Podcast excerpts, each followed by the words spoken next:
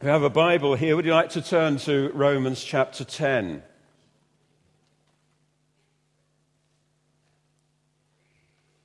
Romans chapter 10 and verse 1. Brothers, my heart's desire and prayer to God for the Israelites is that they may be saved.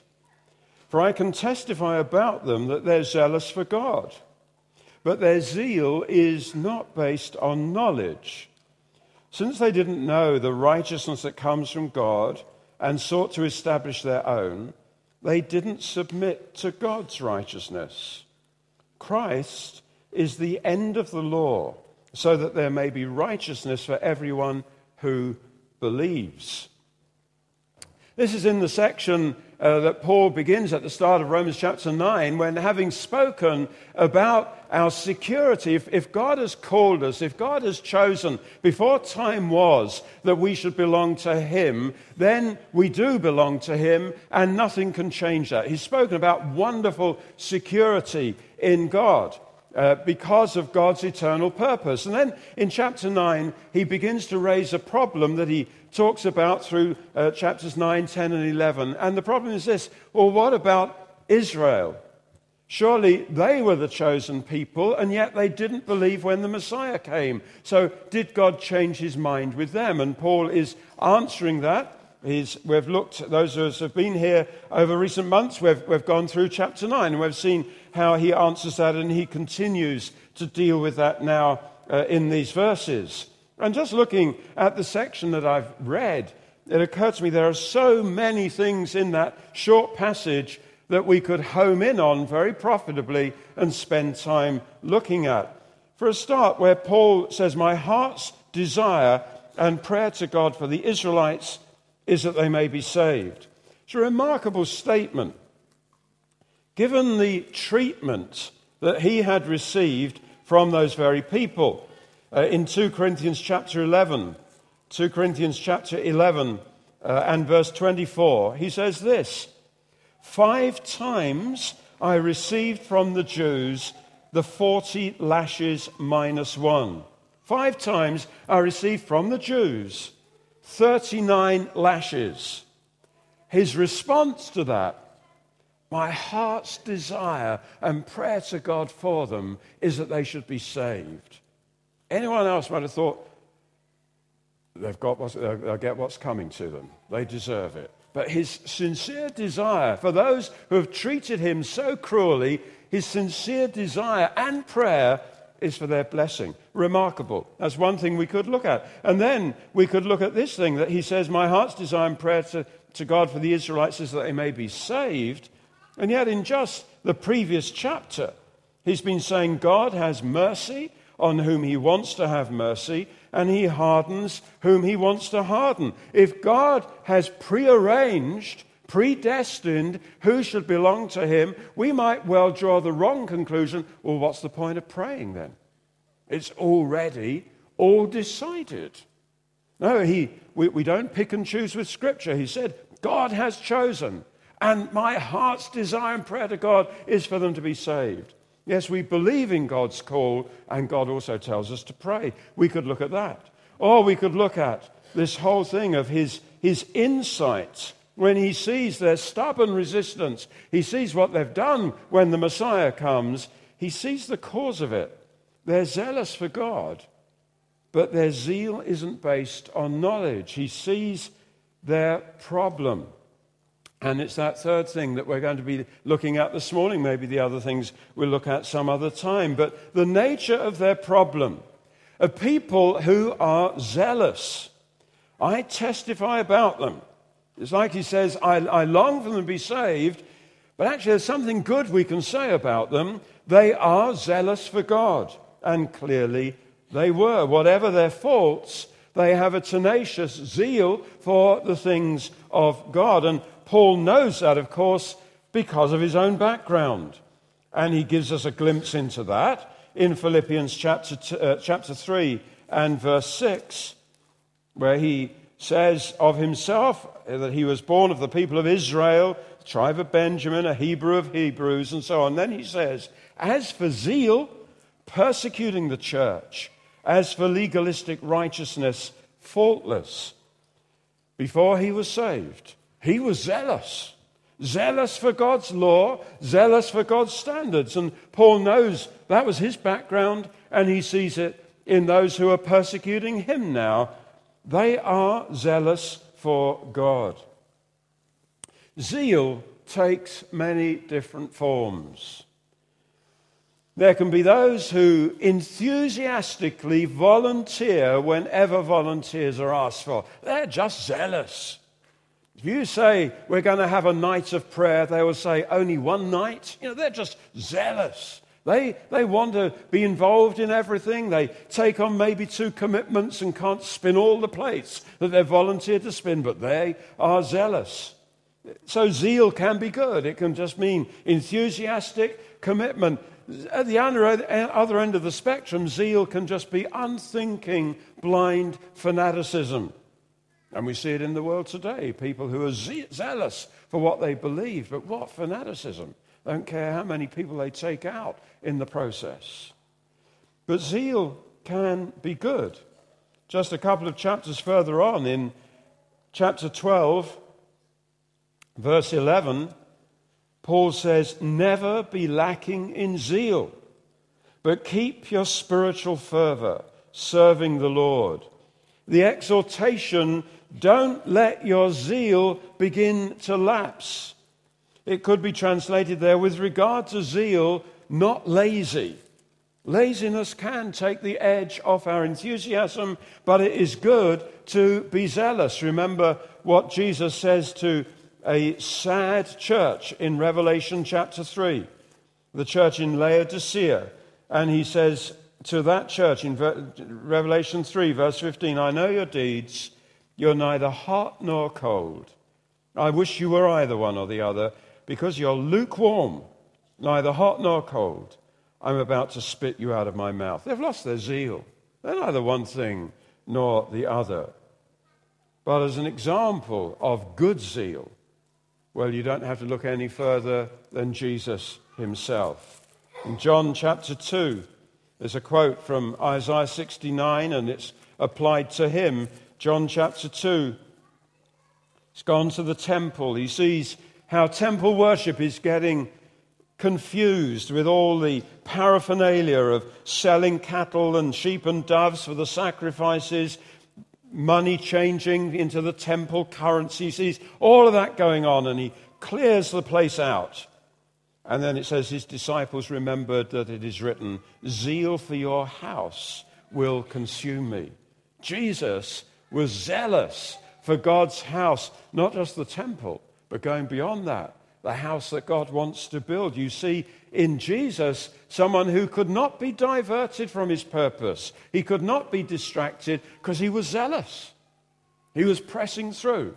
He had a determination. Zeal is good, but it can be empty. And that's the problem here. They're zealous for God, but their zeal isn't based on knowledge. It's an empty zeal. They're zealous for the wrong cause. And of course, that's typical of much that goes under the name of religion. In Acts chapter 17, you see Paul arriving in Athens and he sees little shrines all over the place. They're a very religious people. And he says in Acts 17:22, Paul stood up in the meeting of the Areopagus and said, Men of Athens, I see that in every way you're very religious. For as I walked around and looked carefully at your objects of worship, I even found an altar with this inscription to an unknown God. Now, what you worship as something unknown, I'm going to proclaim to you. People who are worshiping, even when they don't know what they're worshiping, zeal but zeal with no knowledge. So, Paul here is speaking in, in, back in Romans 10, he's speaking about zeal. It's not zeal without information. They've got a lot of information. The, the, the, the Jews, obviously, they knew the scriptures. In another way, they didn't know anything. And the word that's used here of knowledge is a word that means of, of a practical knowledge, a, the knowledge of experience. You see, it's possible to know a lot and yet know nothing.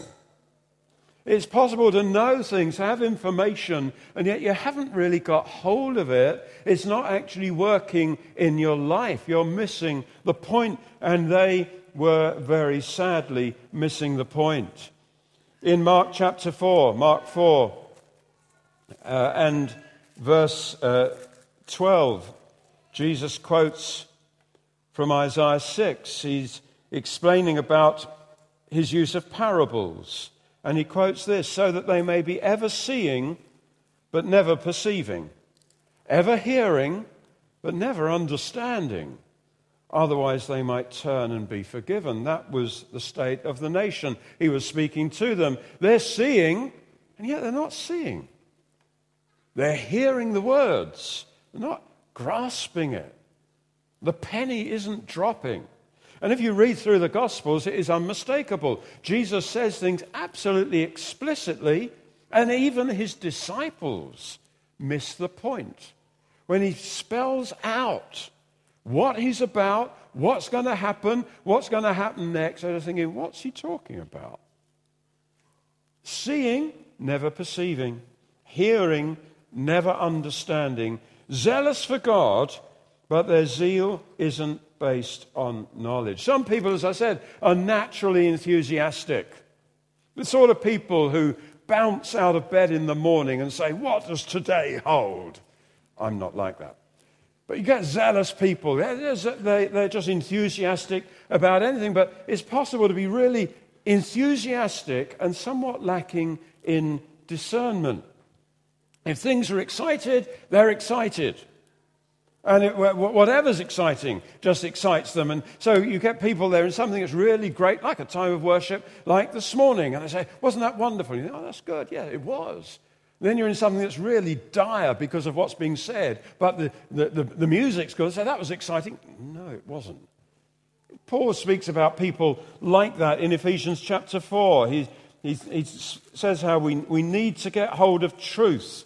And he says in Ephesians 4, he analyzes that condition, Ephesians 4 and verse 14. He said, blown here and there by every wind of teaching, by the cunning and craftiness of men in their deceitful scheming. Just, he said, we'll be no longer infants tossed back and forth by the waves. It's possible to be just enthusiastic, zealous, but about anything that's exciting.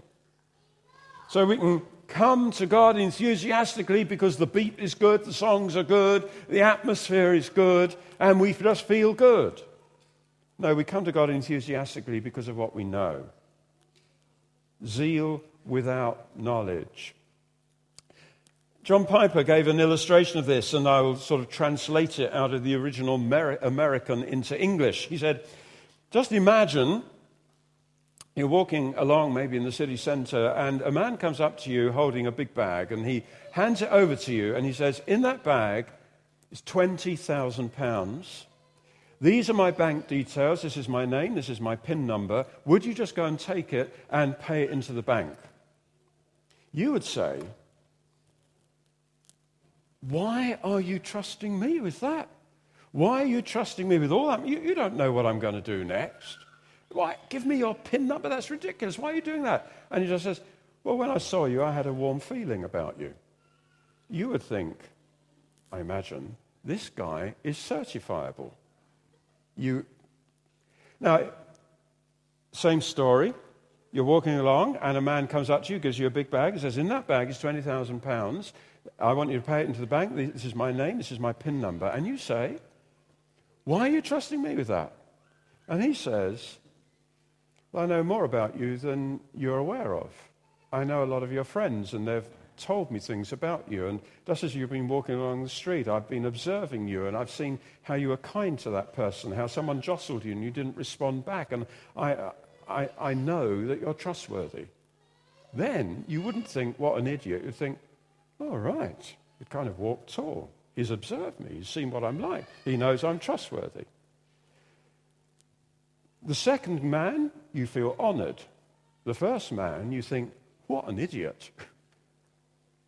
And what does God think when we come to worship Him? Do we worship Him because we have a warm feeling? Or do we worship Him because of what we know? We've observed, we know, we've heard about you, and this is why we trust you. Zeal without knowledge. Zealous for God, missing the point. It's possible to be zealous, enthusiastic, going for it in a time of worship. But when the music stops, what is there? And what they don't know, zeal not based on knowledge, what they don't know is, well, verse 3 they did not know the righteousness that comes from God. They didn't know about righteousness as a gift. And what, what is that little sentence about, that little clause, the righteousness that comes from God? Well, of course, Paul is referring to the gospel as he has explained it and expounded it in chapter 3, verse 21. But now, he says, a righteousness from God apart from law. It's got nothing to do with what we do. A righteousness from God has been made known, to which the law and the prophets testify. This righteousness from God comes through faith in Jesus Christ to all who believe. There's no difference. All have sinned and fall short of the glory of God and are justified freely by his grace through the redemption that came by Christ Jesus. God presented him, this translation says, as a sacrifice of atonement. Others say, as a propitiation. One who suffers the wrath of God. God presented him as one who would bear God's anger against our sin. And we are we are saved through faith in his blood. Righteousness from God apart from law. They were ignorant of it. They are still, he says here uh, in chapter 10, uh, they, they wouldn't submit to God's righteousness. They sought to establish their own. They think that their zeal impresses God. They are trying to build their righteousness They've got to keep going in order to please God, straining at it, very zealous about all the smallest things in the law. They're not submitting, saying, I am a sinner.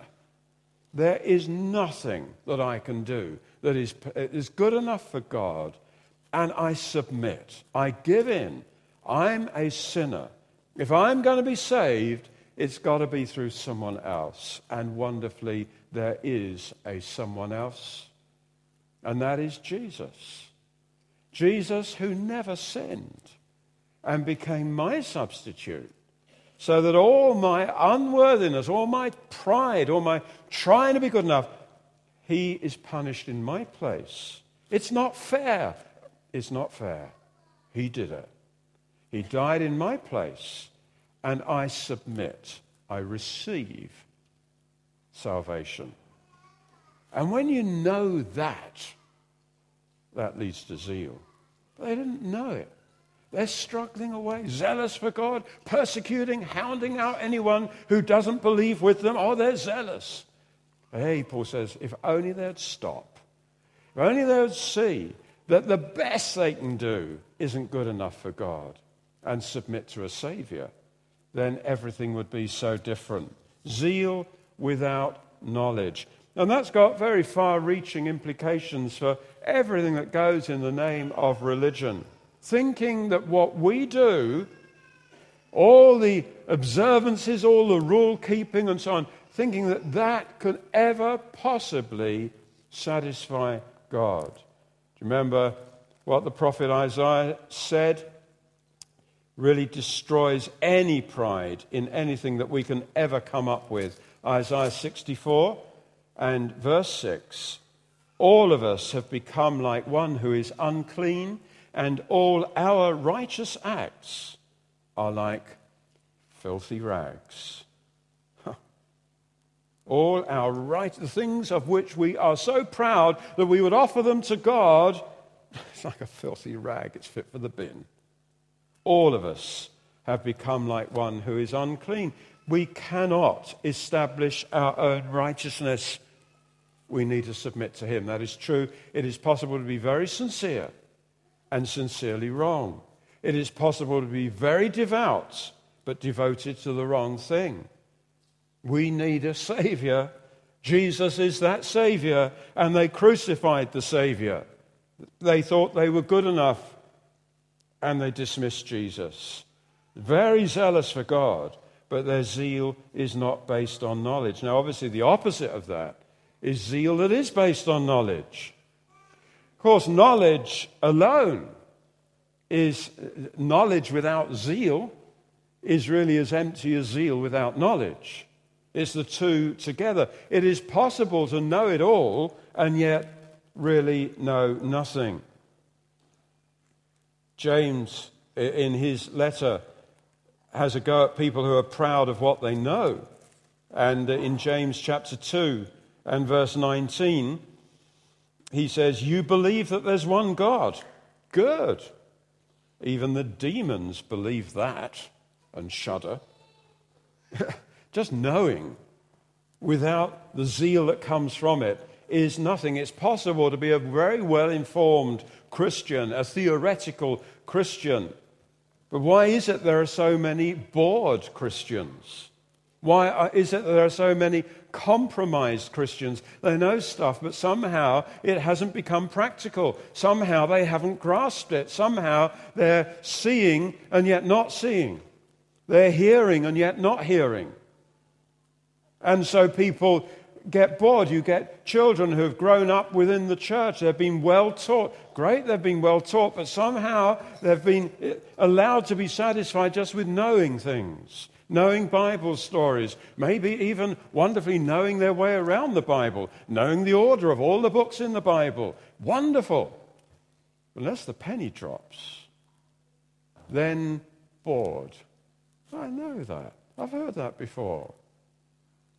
It's possible to have knowledge without zeal.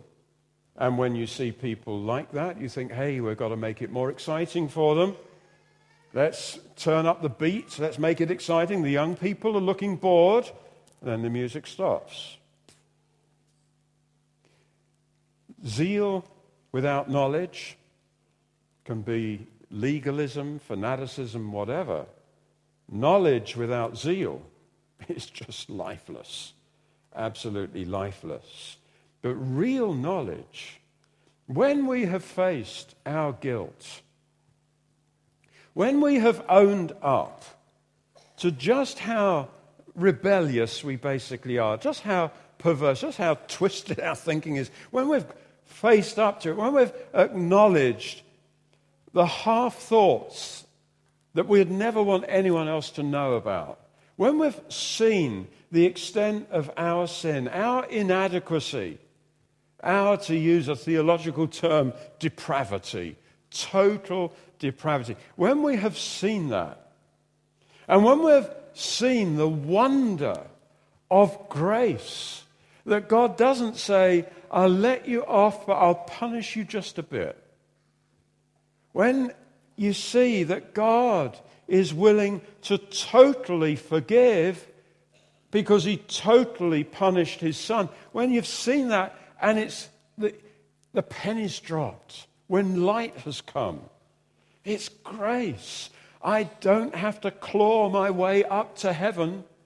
It's given.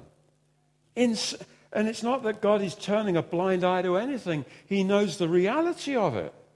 He knows the, the stench of it, and he punishes son and says to me, You're free now. You are free. When you've seen that, when you know that you are justified from all your sin, that there is nothing that God is going to sort of, well, I'll put that to one side and I'll have a go at them later about. No, no, no. Justified from all of it. Righteousness as a gift. Well, then, zeal is the inevitable outcome. It, zeal is the outcome of a practical, experienced knowledge of acceptance by grace. Your legalist won't worship freely. Your bored Christian needs to be excited in order to worship. But the person who's seen grace will always worship and will always be putting God first because they're just amazed. The zeal that comes from knowledge. They're zealous for God, but their zeal not based on knowledge. When you don't have a practical experience, then whatever. But when you know, then it is impossible to be passive anymore. It is impossible to be prayerless anymore. It's impossible to compromise because you've seen something. It's not you do things because you must, or you don't do things because you mustn't. It's just you know something. You know something, and, and, and God and His purposes comes first. Like Jesus, it says, Zeal for your house has consumed me. Jesus was possessed with a vision of something, and it excited him. He was possessed of a vision for a house that God wanted to build that was not like the temple in Jerusalem. That could go. That was glorious, but it could go because there's something much more glorious coming. God is going to build people together to become a house. People committed together, belonging together. It's the church of the Lord Jesus Christ. He's got a vision for that. Something that's going to span all nations, going to span all classes of people, people from every race, every background, drawn together simply by faith in Jesus to become a new people, a glorious house where the worship of Jesus is central. He's got a vision for that. And it so gripped him. We read Christ loved the church and he gave himself up for her. Zeal. It's not fanaticism, it's enthusiasm for something he knows. Now, when you've come into that, you get some of that enthusiasm. You can't just be bored. You can't be indifferent. Your priorities change not on the basis of rules, but on the basis of what you know. You know what's really worthwhile. You know what really matters. Paul is another one who's clearly got zeal that comes out of knowledge. And we read in Romans chapter 1, he, as he's writing to these people, he says, uh, he said, verse 15, that's why I am so eager to preach the gospel also to you who are at Rome. Zeal possesses him. Yes, he has suffered. He's been flogged. He's been shipwrecked. He's been uh, all the things that have happened to him. What makes him go forward? Well, he's got an enthusiasm. It's something he knows. He's got an enthusiasm for something. He knows what really matters. Enthusiasm is not a state of continual excitement. That can be a form of insanity. it's not a state of continual excitement, but it's knowing something. It's knowing something. It's a determination that comes out of what you know. A determination to worship, a determination to obey, a determination to put Jesus first because of what you know about him. Many years ago, when the evangelist Billy Graham came to this country, when he came, first of all, he used to have a, a singer with him, uh, a singer by the name of George Beverly Shea. And one of the songs that he used to sing was, I'd rather have Jesus than anything this world affords today. And as he sang it, his face just kind of shone. And you knew he means this. I'd rather have Jesus than anything. That's zeal. That's enthusiasm. And it changes the way we live. For some people, Christianity is a matter of obeying the rules. they, haven't, they don't know. They don't know. It's not about obeying the rules, it's about loving Jesus. You know, children, you know, from your earliest years, there are decisions to make, there are choices to make. There's that club that everyone goes to, and you'd like to join it, but because if you go, it might just get in the way of coming to church on a Sunday there's nothing wrong with going to that. Of course, there's nothing wrong. But what do you know? I'd rather have Jesus than anything this world affords today. For students coming away from home for the first time, when you're away from home, suddenly you can be whoever you want to be because no one knows you. Christian students coming away for the first time, you're still going to live how you did then? What, what group you're going to get in with, what friends you're going to make, what, what priorities you're going to have. Hey, what do you know? What do you know? I'd rather have Jesus than anything. Men, when the World Cup happens and England have got a game on a Sunday morning, well, you can miss a Sunday. You don't have to be here. But I'd rather have Jesus. Or is it football? Football is such a God for many, and it becomes a fanaticism. What do we, what, what do we know? What? It's zeal that comes from knowledge. Oh, we know Jesus, and we know he's got zeal for his house. He's got zeal for his church. I want to be part of it. From our youngest years all the way through. Nothing else. Cubs, scouts, football, whatever. I'd rather have Jesus. And I'm putting him first. Hey, kids, make some choices. Students, make some choices. Everyone, make some choices. Not you must. No, no, no, no. You needn't. What do you know? Or more to the point, who do you know? Has the penny dropped? Have you seen it? The Israelites of whom he is speaking, they know a huge amount. They can quote scriptures. They know it. But they don't know anything. Because they've missed the point. And it's possible to be Christianized. It's possible to come within the culture and we've learned things. But do we know? And do we know the absolute wonder of God's amazing grace? And you think, hey, I don't care what they say. I don't care if all my friends are going that way and I go this way. It doesn't matter because I'd rather have Jesus. Because I love him. And I love him because amazingly, he first loved me hey, that changes everything. I can't be passive. I can't be prayerless.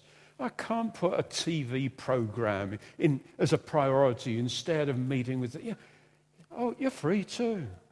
You're free to watch whatever. You're free to be glued to your, your electronic games, whatever. Let it take over your life if that's what you know. But if you know something better, then you go for it. Paul knew something better. It shaped his life. I can humbly say, God has shown me something better, and it shaped my life. What's shaping yours? They're zealous for God, but their zeal isn't based on knowledge. They didn't know the righteousness that comes from God. They sought to establish their own. They didn't submit to God's righteousness. My heart's desire and prayer to God for them is that they may be saved. Are you saved? Are you saved? The sign of being saved is zeal that comes from knowledge. Now, the zeal can lapse, which is why Paul says in chapter 12, uh, we saw it about uh, not lacking in zeal. Never be lacking in zeal, but keep your spiritual fervor. Don't just try and make yourself more excited. Think of what you know. Dwell on what you know. That you know Jesus. You know what he's done. And that stirs the zeal. Think, oh, I'm putting him first. Putting him first. Even if it harms my career. Even if it damages friendships even if it gets in the way of things that I really like. What do I really love? It's Him. And He's first. Let's pray.